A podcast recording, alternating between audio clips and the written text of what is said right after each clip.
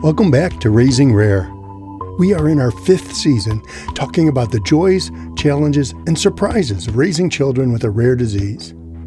Our co hosts, Sanath Ramesh and Brittany Ratke, will keep you updated on their kiddos. And we hope our lineup of guests will give you new insights and hope. My name is Kevin Fryert.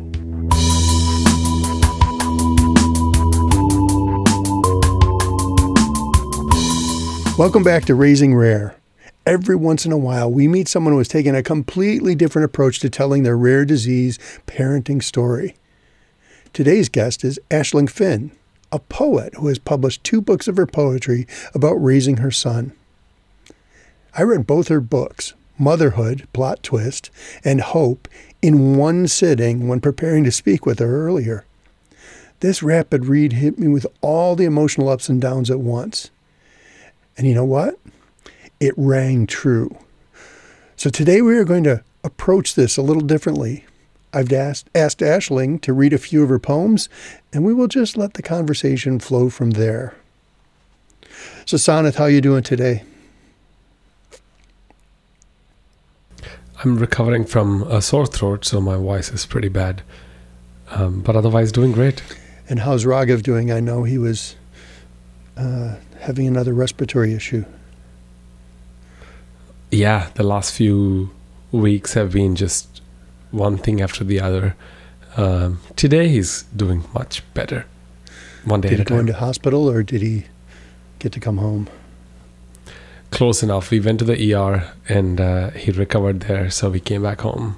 Didn't have to get admitted this time. And for our listeners, Brittany's not going to be here today. Um, there's a family emergency and she was not able to be here. Um, as far as I know, Evie's okay. It's something else. So, Aisling, why don't you just get started by reading one of your poems? And, and one I'd like to hear is called After. Okay. After. I cannot tell you how I feel. Times like these can take their toll. There is no time to wallow, nor is there time to quarrel. Life stands still whilst we take each other in. You have been mine from within. I cannot tell you how we will go, nor can I tell you where we will go. My trust is in you, and your trust is in me. I am but here and nowhere, my eyes fixated on letters, my fingers tapping endless searches, no results. Being rare is truly special. No Dr. Google, no forums, not even a hashtag. I look within, I trust my instinct instead. It's so true how we are more experts in the disease and in the kiddos than anyone else in the world. Uh, a lot of the times when I feel down, I tell myself there's no one in the world, literally no one in the world that knows my son as I do. And that gets me back up. So it's beautiful. Have you ever, uh, have you expressed that? And one of the things I picked up on that I can't really speak to is that was from a mom to a babe. And, you know, you've been within me, you've been, you know, you've carried this baby. Um, that's just a completely different experience than either Sanath and I have had.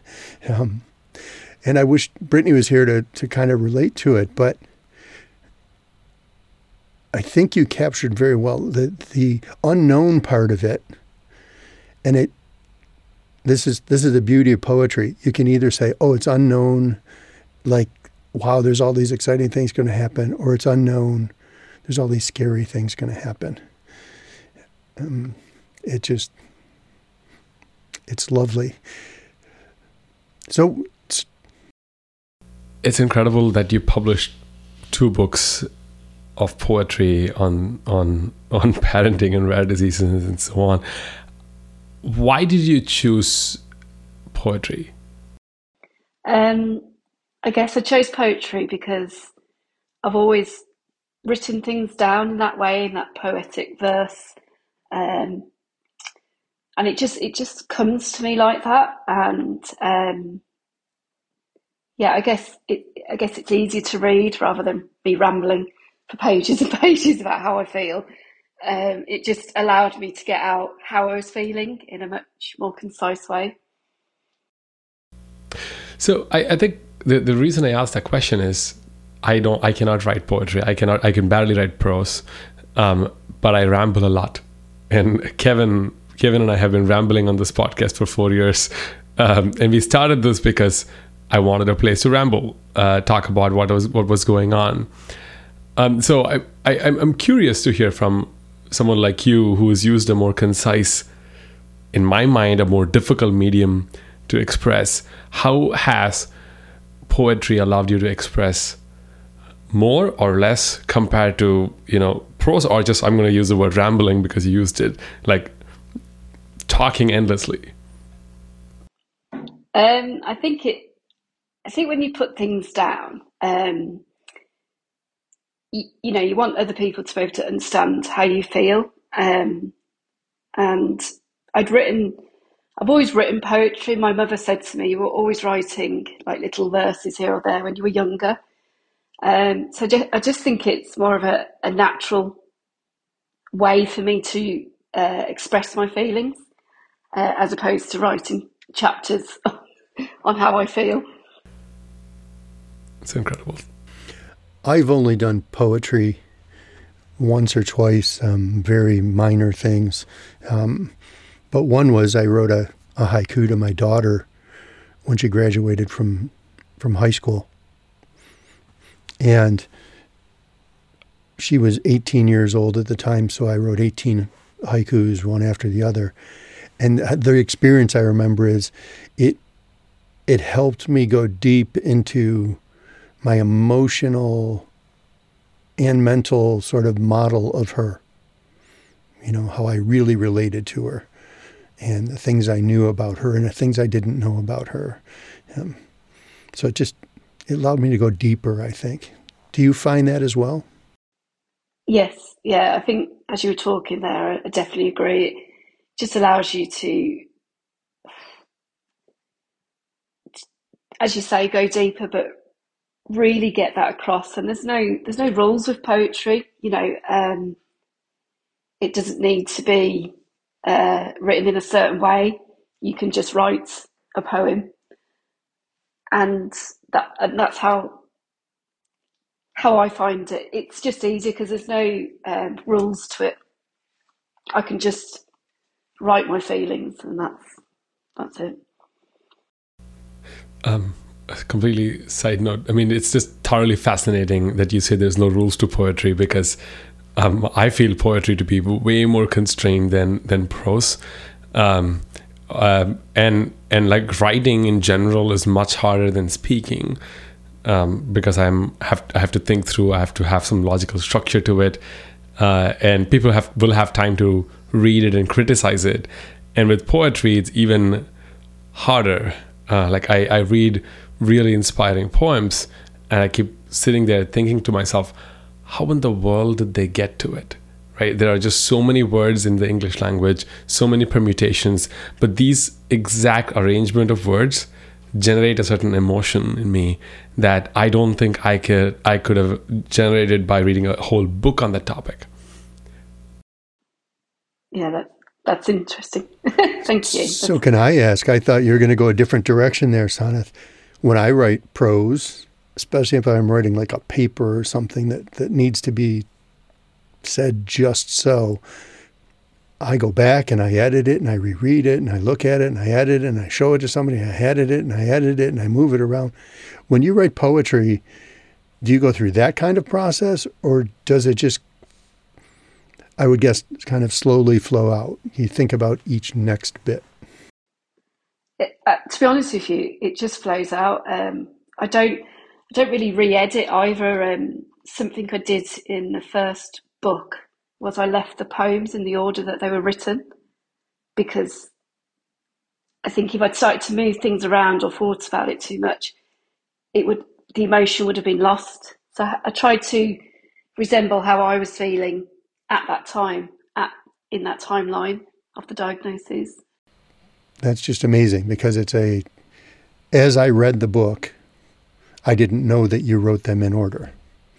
But that's what rang true is there, you know, that the journey you took through the first book was very familiar to other people that I talked to, to, to what I've heard from Sanath and Brittany and, and our guests and people we meet all over the place who are raising rare children. And I think that's why it rang so true is it, it almost was just a, a bit of a biography. You know, it wasn't at all artificial.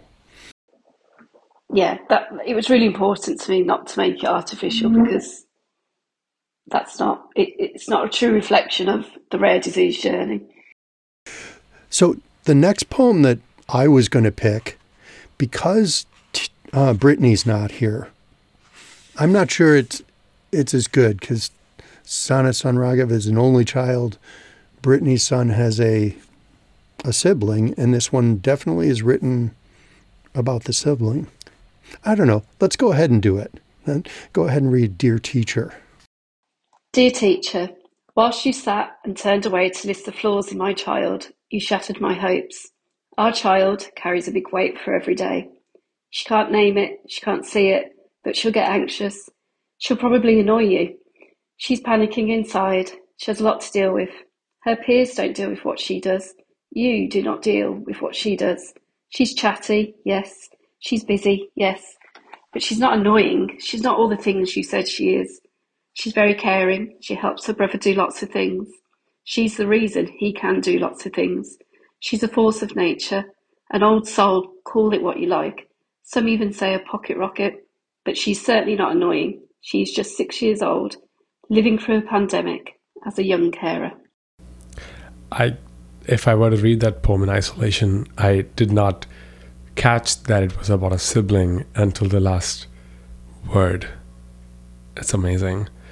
I, I, I've never thought of what a sibling would go through, um, but we've always talked about having another child, and we've decided not to because I don't think I can raise another kid. Like I don't have the emotional juice to uh, gas to raise another kid, and I don't want to put another person through what I'm going through.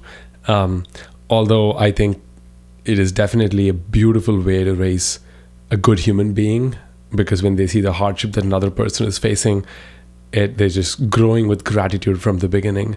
And so the, the, the, the I'm, I'm very curious why you directed the poem towards a teacher because you could have you could have sort of mentioned all of those in any context or even without a context right? And because it could be just be a description about her.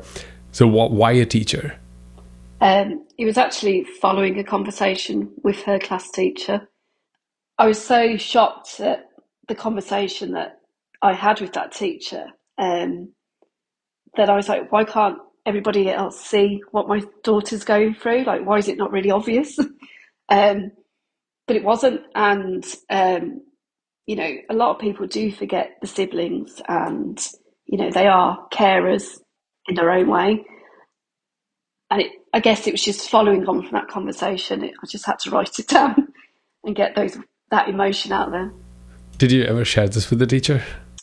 No, but I did. I did share it with um, the head teacher, um, and she said, you know that that's like what you just said. It, it it just raises awareness around the siblings.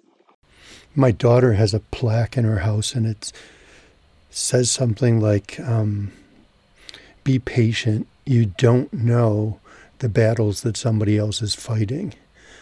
And to me, that's the, you know that encapsulates what you said in your in your poem, but it, your poem is much more specific a six year old in a challenging environment anyway, school, right? And all this other stuff going on in the background, and her not even knowing how to express it. That, hey, my brother has this, or um, I've got a, I've got other responsibilities at home that I need to deal with um, that these other six year olds don't. And I love what you said, Sanath, that that the last word is what nailed it for you that, oh, this is about the sibling. Because I had the same reaction when I read it. I was like, oh, let me read that again. Because it, and just listening to you again, it was, it hits pretty hard. Yeah, I'm, I'm, I'm speechless. I mean, it's just so beautiful. I could have never expressed the same emotion if I was in the situation at like listening to the teacher say something like this. I could ramble for 10 minutes and not get anything across, but but these 10 verses get so much across without frustration, anger, right? It it just it it talks about it from the point of view of the kid. It's just so beautiful. So let's move to the next one The Car Journey. And this is from the book um, called Hope, the second book. The car journey. There was silence in the car that day. A low hum coming from. Sorry. I'll start again. There was silence in the car that day. The low hum coming from the tablet in the back.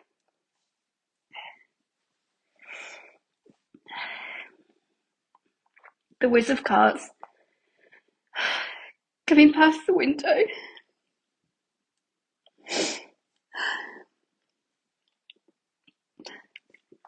That was slightly open, thoughts running around in our heads of what we had just heard.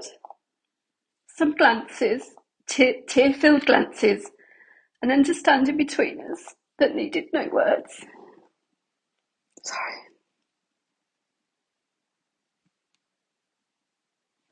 Sorry. Do you want to reread that? No, I don't. Gosh. That that was actually the most powerful rendition of that you could have done. Um, I think that it, again, you've got this knack for having the last line tie all the loose ends together, and it, it, suddenly you realize, oh, it's you and your, your husband driving home. What was so powerful in that poem was the the the, the way you've illustrated the quietness in that journey. I think I I mean the, when I heard the title car journey, I was thinking to myself, "Oh, this is going to be a big one," because so many big moments happen in a car journey because you're at the hospital and you're coming back home processing everything that you heard in two seconds. And there's always that quietness, right? Your mind is noisy. You're thinking a lot. Like it it's like screaming inside. But for someone sitting inside the car, it's awfully quiet. And at, and that moment is just so powerful and you've beautifully captured that. I don't think a lot of people would appreciate that moment unless they've gone through a very similar journey, right? You know, if you've gone to the hospital, coming back, hard, hard words that you've heard, you don't know what to do, you don't know who to call next, you don't know how to act. You're thinking about how do I stay focused on the road and, and get home safely first um, and then deal with everything else, right? You're probably thinking about calling your parents or your loved ones or your friends. Um, you're also looking at your kid and trying to process what is going on in the future. Like all of that happens in the silence, and and that silence is the most powerful element of this poem, in my opinion. Yeah, I think it um the silence, as I interpreted it when you said that, Sanath, is that that's when you're you're in touch with your partner and you know, I know there's something going on inside your head too, and I know there's something going on inside your heart too. But let's not talk about it. Let's just let each other do that and acknowledge in just that glance that I, I know, I know, I know. It's. I remember Bo Bigelow saying to us that when they met the other parents with with kids with the same disorder, which was USP7 or it's now called Hao-Fountain syndrome. The um, they didn't have to talk to each other. They just wanted to be in the same room with each other. And it's it's the same thing with a a relationship like that, your spousal relationship? Um, I, I, remember so many of those those exact moments, and when you when you when when you read the poem, a particular traffic light comes to my mind because it's always the first light from Stanford. That's the longest um, back home, and uh, that traffic light is also annoying for a lot of other reasons, which I will not go into. But that's usually where I hold Ramya's hands. Uh, because that's that's the that's that's the that's the moment where I can hear the silence, where I can he- finally like calm down and start to see what other person is thinking, and then start reacting to the situation, then being emotionally overwhelmed, um, and it, it just it, it brings back so many memories. I'm always curious, why did you decide to publish a book?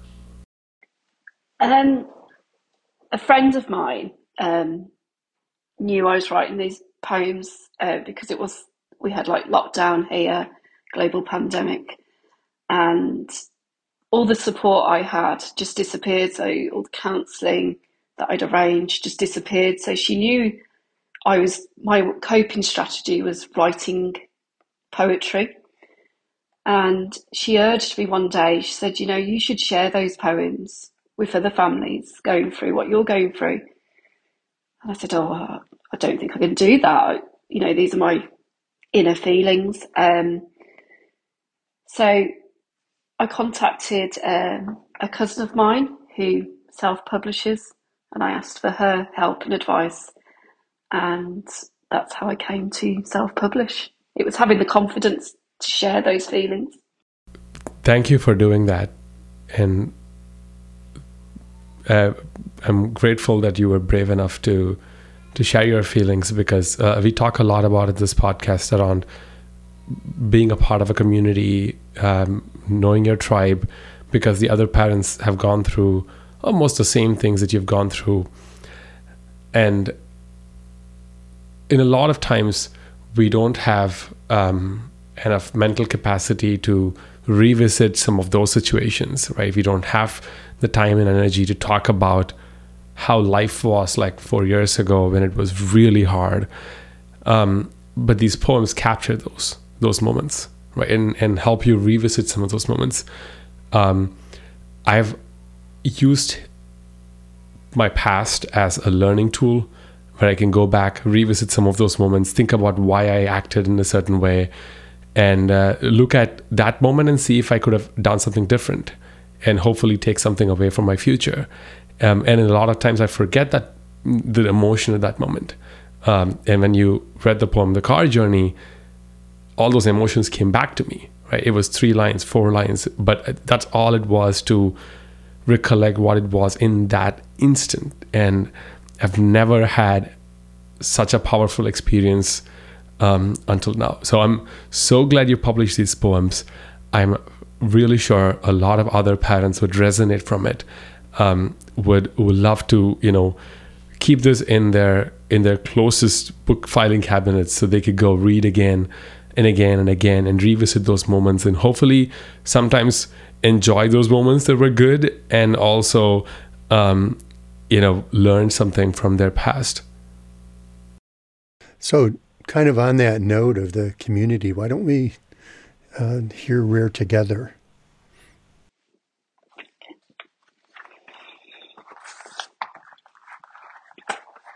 It's a lonely road this. I'm posting to strangers who share one common theme with me the unknown, the endless questioning, the utter despair at what the future holds for our children. We are strangers connected through the unknown world of rare diagnoses. It's the community. Strangers connected through this unknown world. I um I have to I, I was I, I thought that there were something else that was common that kind of binds all of us together, which is you know friends introducing each other, right? Um, that you know um, a friend of mine like Kevin brought you, and we get we now connected, right? And then another friend of mine would connect me with another parent, and then we're connected. And so I always thought the bond was because someone connected me. Um, recently, I had an experience that proved it otherwise. So I was in this class, um, a class about healthcare absolutely nothing to do with parenting or rare diseases. It's it's professional education, uh, and they had the session um, called user interviews, where you go talk to a person that might potentially be using a product that you're hypothetically building in this class. And so my product was I wanted to build uh, a patient finder. I wanted to go find patients that have rare diseases and then give them opportunities to participate in clinical trials and so on. Anyway, there is a website called User Interviews, which is a, a place where you can anyone can go find different types of user personas. This instructor had found a person who supposedly has a disease, I don't know who this person is. Right? They show up on the Zoom call. I don't even know their name. I've never met them before, and in 10 minutes, actually no in two minutes we were exchanging notes about what is the best BiPAP mask to use for respiratory treatments we're talking about um, which hospitals are good how to find the best doctors um, we're talking about the community right it, it, it was less than five minutes before um, the person was like this is awesome. I'm going to order this BiPAP mask. I'm going to talk to my doctor about this. And then I took a whole bunch away from it it's incredible. And I, I, I have never experienced that level of connection. And she mentioned that she uses Facebook groups to get the connection because it's a very lonely journey. Her son is in the teens, um, and they they need to know what to do in certain situations and sometimes they need to vent. And so they have special needs parents facebook groups that they go and talk to or just read other people's posts or post videos right? Uh, they, they, feel like it was the the, the community that they lacked all along. And the, the words they use are very similar to what you described here which is you go onto these groups you feel like you know the other person and they get you and you never get that feeling anywhere else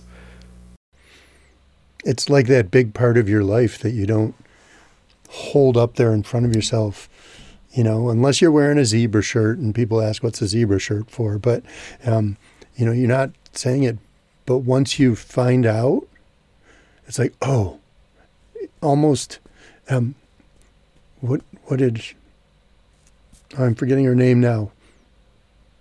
I will remember it but it'll be too late but um, she said something like, you know, it's the, the club you never wanted to be in, that no one wants to be in. But once you're in, the club is great. The, the reason for getting in, yeah, not not so great. But the people you meet, I mean, it, I just, for whatever reason, feel very at home when we go to conferences like uh, the ones where we do, and there's just a lot of people there that have rare diseases or or their kids do. And it's it just feels like home. Like wow these people are just opening up to each other. It's a pure beneficial type relationship right? You've got no reason to compete. You've got thousands of reasons to maybe even collaborate but you got this huge reason just to connect. Yeah.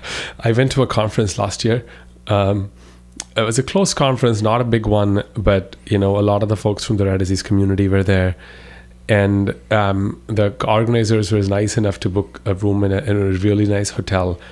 Uh, I was there for two and a half days. I didn't want to come back home. It felt like a retreat. It felt like, oh my goodness, such a nice vacation. And I, I still carry some of the the swag that they gave us, and uh, this one particular pen was just amazing and I, I love the pen and I'm, I'm thinking about the pen so much uh, but i realized it was not about the pen it was about the conference all along. It, it was eight months ago but i still remember those conferences right? The, the, the, the, the conversations um, uh, the, the, the excitement and then just the connection. Maybe you should use that pen to write some poems. Kevin. All right. I, I think we should yeah. stick with podcasts. I, I don't I don't think I can even do prose as good. So those were all the poems that I had listed. Aisling, is there one favorite that you would like everyone to hear? Oh, that's a question. it's the surprise question. Um, put me on the spot now. um, I do actually um, I wrote a, a poem as if it was if it was from my son's point of view. Uh, I'll read it now. It's called Unique. I am but here nor there, nor somewhere in between. I haven't happened yet. No one knows how to treat me or have a cure for me. I am researched, tested, and yet they are none the wiser. I'll do me. I'll live my own path. I'll guide others. Maybe even suppo- sorry, maybe even inspire the doubters. That is so beautiful. I was thinking about Raghav all along while while you read the poem. It it it's just unbelievable because if we've done research, he he has given blood, he's given you know all sorts of samples for research. We've written papers on him. We've talked about him a lot. We've given him treatments that we think would would help. Um, but at the end of the day, he is who he is, and he lives his life. He doesn't care about anyone else. It's beautiful. So, do you get much feedback from people who've read your books? Do you know who's reading them or read your poems? I'm sorry. Yeah, um, I know quite a lot of the rare disease community have read it and had some lovely feedback from people. Um, I had an author read the poems, and she she was the first person actually to review the book when it got published, um, and she put it in her disability book week collection, which I wasn't expecting. and her review read, I can read it to you actually, I've got it here. Um, as a parent of two children with disabilities, I found many of these poems to be relatable and touching. None of the difficulty of this unique parenting journey is ignored, but at the same time, I was never left to doubt the love this author has for her child. Excellent read.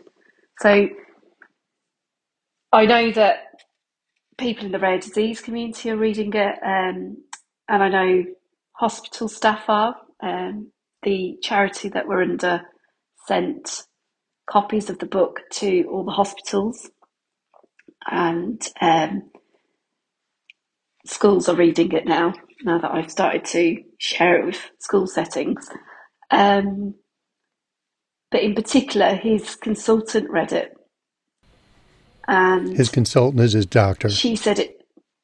His doctor, yeah. She said it changed the way she approached her job because it opened her eyes up to what families go through. She hadn't thought of that before. She had an idea, but she she's not living it. And she said that the book just completely changed the way she approached her job. I can believe that. We need more more care professionals to read books like this, especially. I should probably buy a buy a few copies and drop it off at uh, um, the complex care clinic at Stanford, where my son goes. There are a handful of doctors uh, and nurses there who are amazing, but they deal with really challenging, complex kids, and uh, you know some are diagnosed, some are undiagnosed, but regardless, like they all see complexities all day long. But this perspective is very, very unique that they might not otherwise see, and hopefully, the poems can open up their minds just enough to see that perspective when they look at another parent's eyes the next time.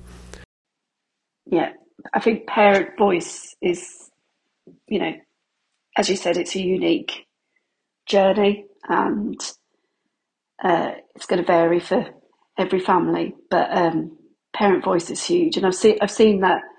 You know, I had um, a local council here in the UK asked me if they could use the book to bring it to the uh, attention of the people making decisions about care for children in the community, um, which you know surprised me. But they said it was really useful to, you know, really shine a lot light on uh, parent voice.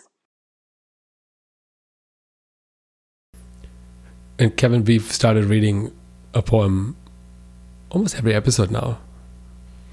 Well, we did. Um, scheduling has messed that up a little bit, but um, we're we're hoping to share some of Aisling's other poems um, and use it to to be the themes for the shows, um, kind of to to kick them off. It, not to get into how I do all this, but I talk to people and then I'll know, oh, here's a poem that fits their situation. So we'll use that as mm, some punctuation, maybe. Um, no, I, I love it. I mean, I think it's a it's a beautiful idea to to to in, interleave poems into into our conversations because we, I, I think the poems capture emotions in a way that thirty minutes of conversations cannot. Yeah, that's the power of all artwork. It, it's it's way more than just what's there. It's what's behind it. So I want to thank you, Aisling. Um, this this was fantastic. Um, your books are fantastic. I want to let our listeners know that there'll be a link on our on our site and in the show notes uh, for you to go, be able to go find those books. Um, I'm just going to repeat the names. So the first one is called Motherhood Plot Twist and the second one is called Hope. Um, they're not very long reads. They're a hundred or so pages, a few more than that maybe, but um, about an hour's worth of, of very productive reading time. Any last words you'd like to say, Ashley? Um, just thank you for having me. Um, this is my first podcast, um, and I really appreciate the support and the lovely feedback you've given me today. I'm certain this is not going to be your last. Like this is this. I mean, I think you've opened up for me personally a, a, a whole door that I've, uh, I've I've never really honestly explored. I've just touched upon poetry here and there, but I think just listening to these poems and I, I just I just love it. I, I think it's going to be a, a regular feature in everything that I do. That's great. we hope you enjoyed today's conversation on Raising Rare. Please subscribe or follow us on your favorite podcast platform. We would love to get your feedback through ratings and reviews. And this week, tell someone that you think would be helped by our conversations on Raising Rare that they should be tuning in too.